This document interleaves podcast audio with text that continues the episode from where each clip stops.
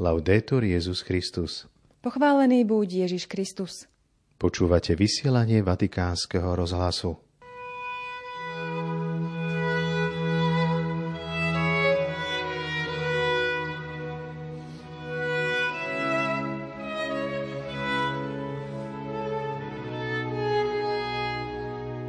Poslednej katechéze z cyklu o rozlišovaní pápež František zdôraznil potrebu prítomnosti duchovného sprievodcu. Môže ním byť nielen kňaz, ale aj laik, muž či žena.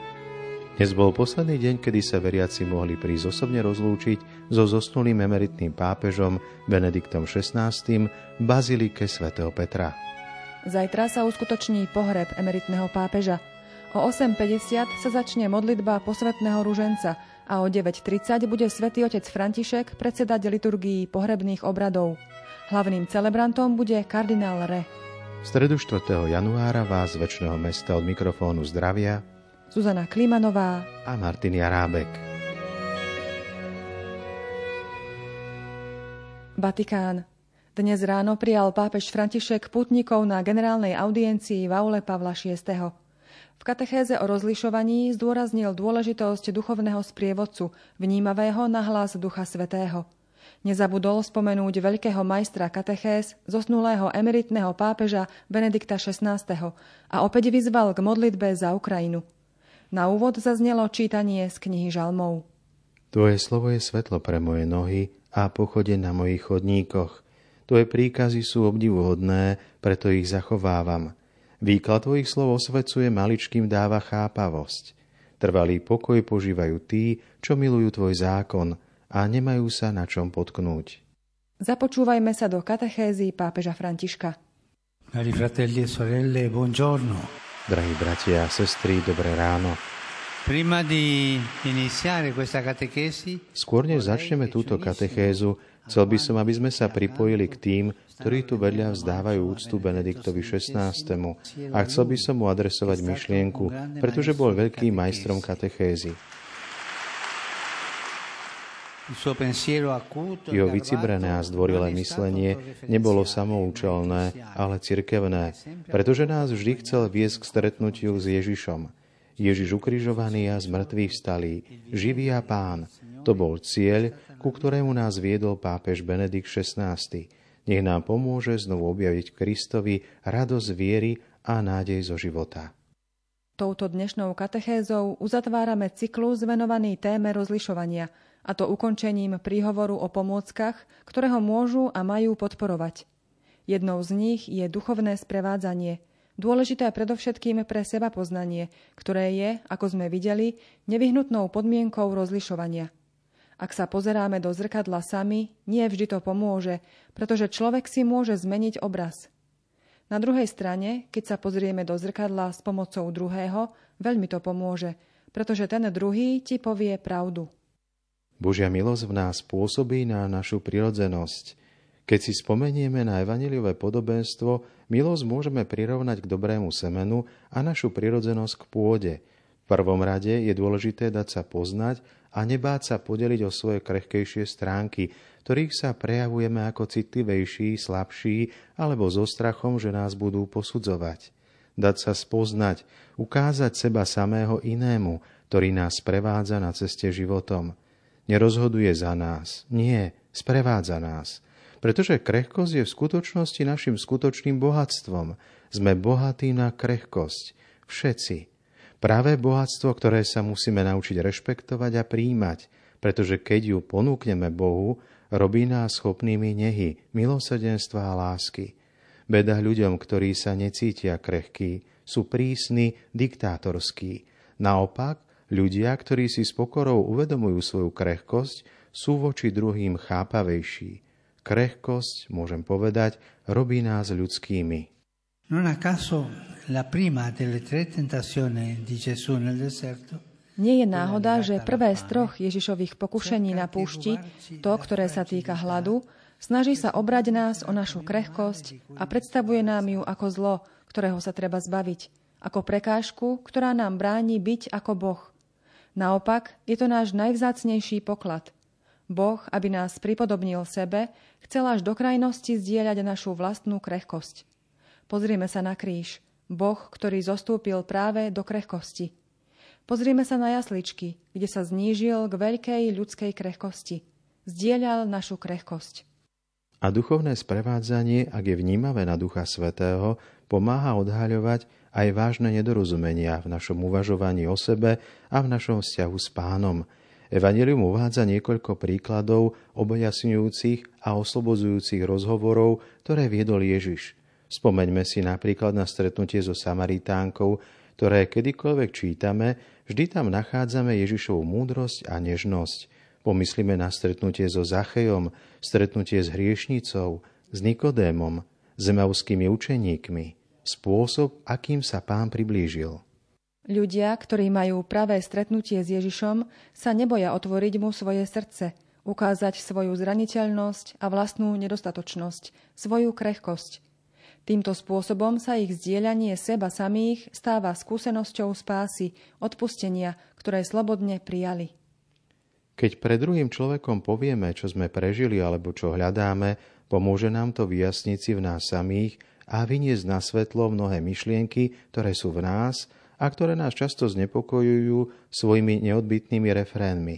Ako často v temných chvíľach nám prichádzajú takéto myšlienky.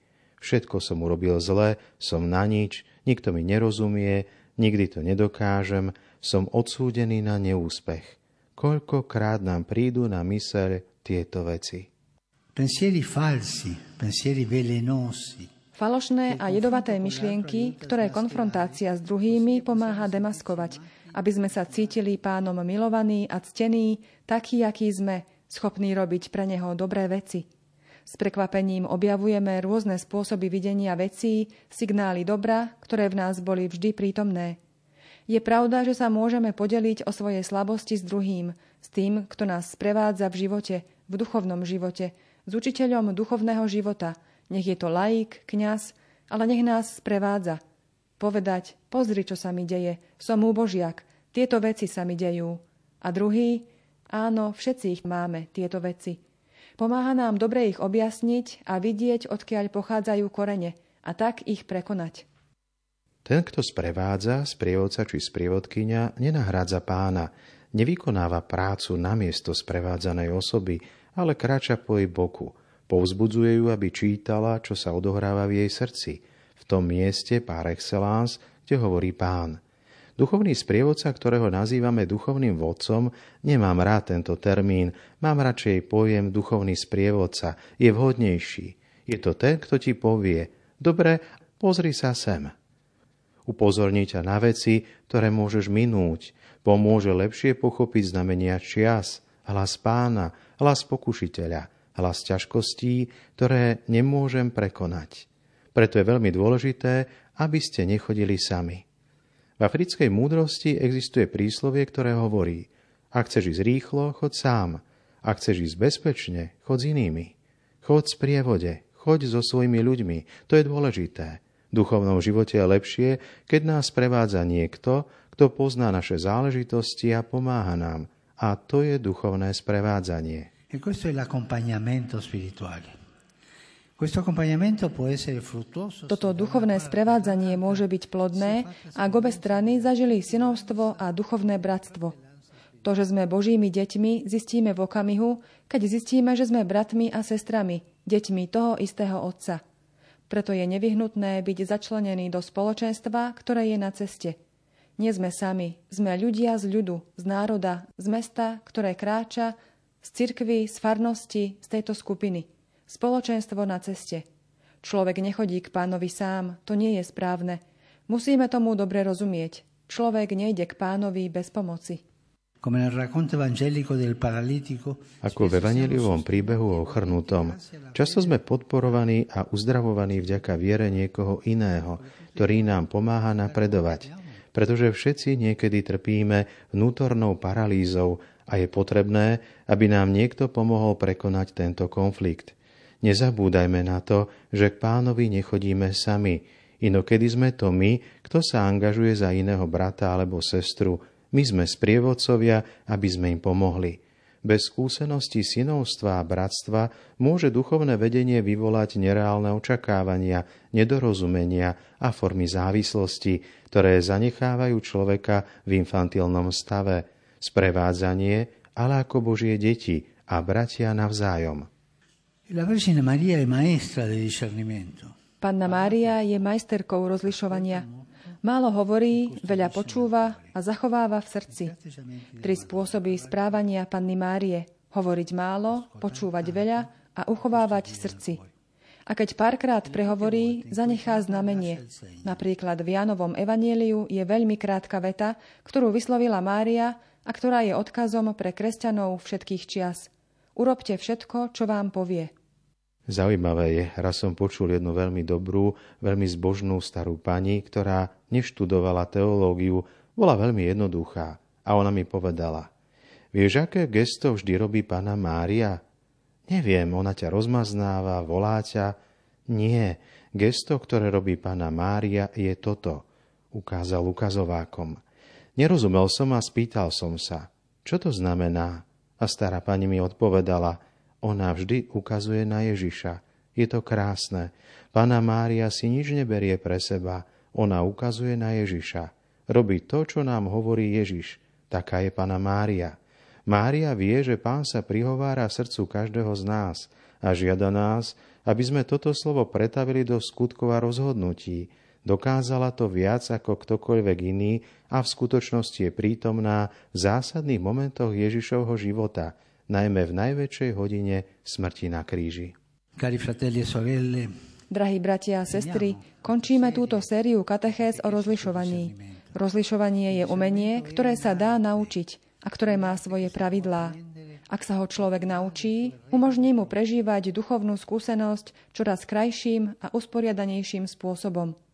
Rozlišovanie je predovšetkým dar od Boha, o ktorý treba vždy prosiť, bez toho, aby sme si namýšľali, že sme odborníkmi a sebestačnými. Pane, daj mi milosť, aby som vo chvíľach života rozlišoval, čo mám robiť, čo mám pochopiť. Daj mi milosť rozlišovať a daj mi človeka, ktorý mi pomôže rozlišovať. E Pánov hlas sa dá vždy rozpoznať, má jedinečný štýl. Je to hlas, ktorý upokojuje, povzbudzuje a uistuje v ťažkostiach – Evangelium nám to neustále pripomína. Neboj sa, ako je krásne toto slovo, ktoré hovorí aniel Márii. Po Ježišovom zmrtvých staní, neboj sa, nebojte sa. To je presne pánov štýl. Nebojte sa. Opakuje dnes pán aj nám. Nebojte sa. Ak budeme dôverovať jeho slovu, budeme dobre hrať životný zápas a budeme môcť pomáhať iným. Ako hovorí Žalm, jeho slovo je svetlo pre naše nohy a pochodeň na našich chodníkoch. La sua parola è lampada ai nostri passi e luce sul nostro cammino. Grazie. Toľko z katechézy pápeža Františka o rozlišovaní.